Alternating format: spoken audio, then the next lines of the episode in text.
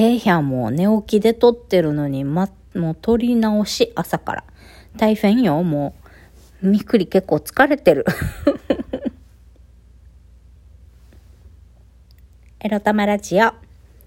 おはようございます。みくりです。この番組では、借金持ち独女、パラレルワーカーの私、みくりが沖縄から日々、いろいろいろいろ思うことを配信しております。撮り直しということで、もうさっさと行こうかな。っていうか、あれだね、沖縄今日快晴らしい、快晴っぽい。昨日もさ、夏っていうぐらい暑かったんだけど、最高気温何度だったんだろう ?28、7度、8度とかそんぐらいだったのかな？もうノースリーブ着てる人いたよ、昨日。本当に。頼むよ、沖縄。もうやっと涼しくなってきたのに、暑くならないでくれよ、12月を前にしてって思うね。はい。えっと、そうだ、今日のテーマに行く前にお便りいただきました。読みます。お久しぶりです。誠さんから。みくりさん、お久しぶりです。沖縄から誠です。猫ちゃんから風？邪でも聞いたことあります。ペットちゃんからの感染。日々大変な生活のリアルなラジオ。お疲れ様です。辛い時期もあるのが人生。下がればあとは上がるだけなので大丈夫です。そんな大変な日々の中、明るく話す、前向きに生きる。そんなみくりさん、応援してます。いつも素敵なラジオありがとうございます。うつも大変なので無理なくご自愛ください。では、長々と失礼しました。沖縄から誠でした。ということで、メッセージありがとうございます。ふふふ。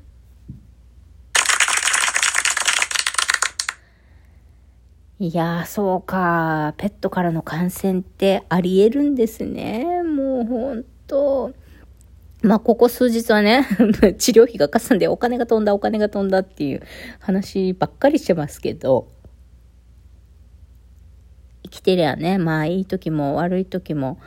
あの、一時的にあって、だけどさ、今の私、今がどん底じゃないのって、まだ下がり幅あるんですかって思いながら、えー、昨日も今日も生きてるんですけど、もうこれ以上下がることがないといいなって思いますね、本当だから、うん。まあ、なんとか今日も生きていきます。皆さんの、あの皆さんからのね、ラジオのポチがいただけているからこそ、今日も生きておら、生きることができますよ。かといってポチがなくなったらじゃあ明日死ぬのかっていう話じゃないんですけどね。ずずしくそれでも私は生きますよ。はい。でも、みんな、皆さんからなるべくたくさんポチいただきたいな、嬉しいからっていうところですね。はい。え今日もね、今日はベッドから、ベッドで横たわりながら収録しております。8時46分。えー、動物クリニックが9時にオープンするので、この収録をさっと終えて準備して王子をまた病院へ連れて行きたいなと思っているみくりでございます。そんな朝ですが今日のテーマ、こちら。猫を放って休むについてお話しします。あのですね、これから王子を病院連れてってですね、彼丸2日ご飯食べてないんで、水も多分飲んでないんで、多分脱水症状まだ続いてると思うので、点滴打ちに行きますね。点滴、二度目の点滴。でも、これ以上ね、もう私ももう、ほんと、お財布の現金が限界来てますんで、今日点滴打ったらもう彼に、えー、今月は彼のために使える治療費が今月はもうないので、あとまた月末の支払いがドドドドドって、もう目白押しです。支払いが目白押しなんだよね。目白押しだからさ。えー、っと、とりあえず今日点滴打って、それからはもう、野に放つ。野に放って、私も私で休もうかなって思ってます。うん、まあ、ていうか、本当今日も、できれば今日も仕事したいんだけどね。あの、昨日また制作の仕事何件か追加でもらったので、仕事をしたいところですね。そう、そのためにちょっと私も元気を取り戻さないといけないというところで、まあ、いつまでもね、王子のお世話、お金も時間も労力もかけてられないな、というふうに思ったので、王子を拠点的打ったら野に放ってしばらく、あのー、彼の様子もね、見ようかなって思ってます。野に放ってどうやって見るんじゃって話だけど。まあ、そもそもさ、なんで野に放つのよ？一週間ぐらい保護しときなさいってお医者さんに言われたのになんですけど、理由としては、もうね、やっぱ慣れない環境の中で動物一人ぼっちでさ、置いてても全然休まないんだよね。慣れない環境で静養させようとしたって落ち着かないから回復してる感じがしないんだよね、王子。うん。だからやっぱり私がこの慣れない物置っていうさ、この閉鎖された空間に一人ぼっちで、あの、寂しく怖い思いをさせていさせるよりも、もう野に放ち、他の地域猫、他にもいるんですよね。うちのアパートに住み着いてる猫。あと3、4匹ぐらいいるかな。で、そいつらとたむろしてる場所があるので、というかまあ、1階の住人で一番この人が餌付けしてんだろうな、全体的にって思う人がいて、そこにみんな地域猫、うちのアパートの地域猫はたむろしてね、そ、その人の家の玄関前にたむろしててね、なんか寝たりとかしてるんで、まああそこで休むなり、私のうちの物置以外の慣れてる場所で休んだ方が元気になるんじゃないかなと思って、やっぱ野に放つってことはさ、まあ雨風も、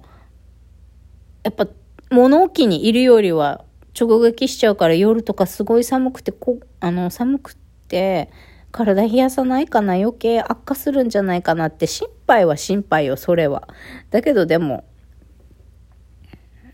そこまで私も抱えきれないよなと思って、もうたとえこの子を野に放ち、一気に容体が悪くなって、王子が2日後とかぐらいに死んじゃったとしても、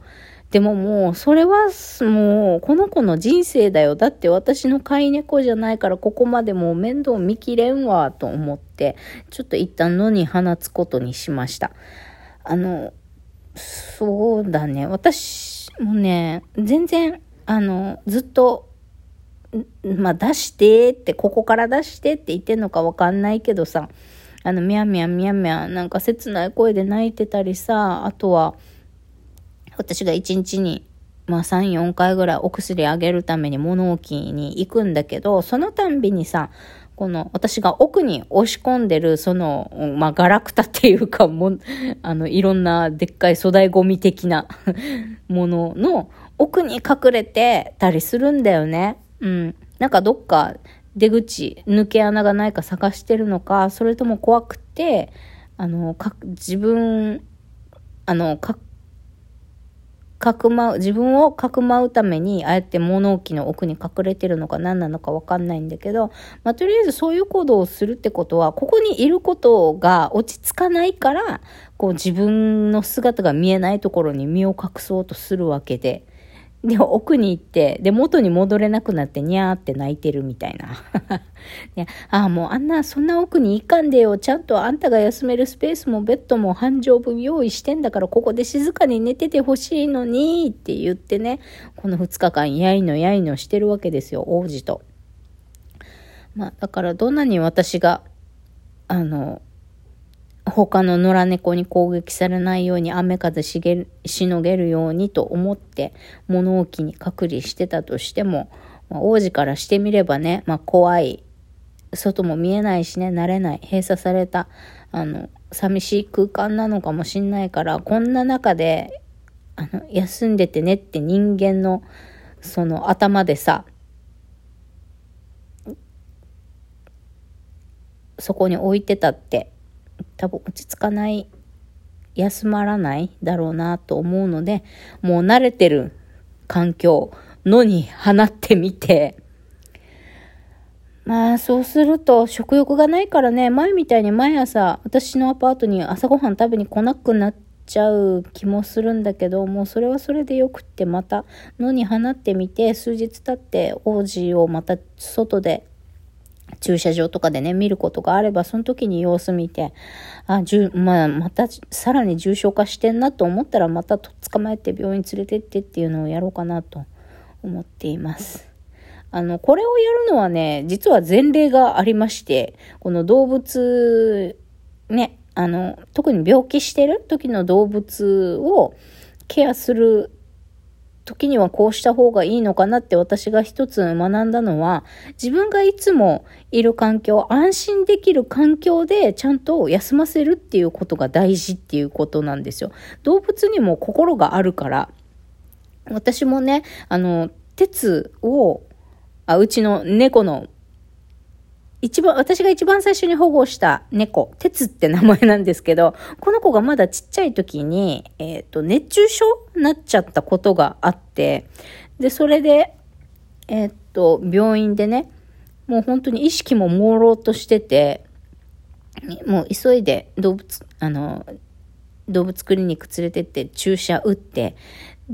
で、その後家連れて帰ったんだけど、この子に氷のを当てなきゃとか、この子の体を冷やさなきゃって何を用意したらいいんだろうって家で、家に連れて帰ってきた後に、私はこの鉄を家に一人、一人で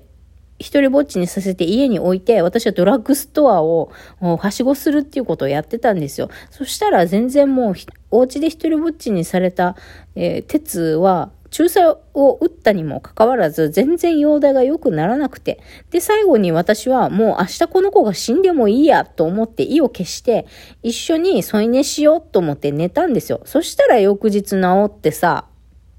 あの時のね、添い寝してる時の安心した顔っていうんですかね。あれが今でも忘れられなくって。だから動物でもね、安心した環境で休ませた方がいいなと思います。バイバイ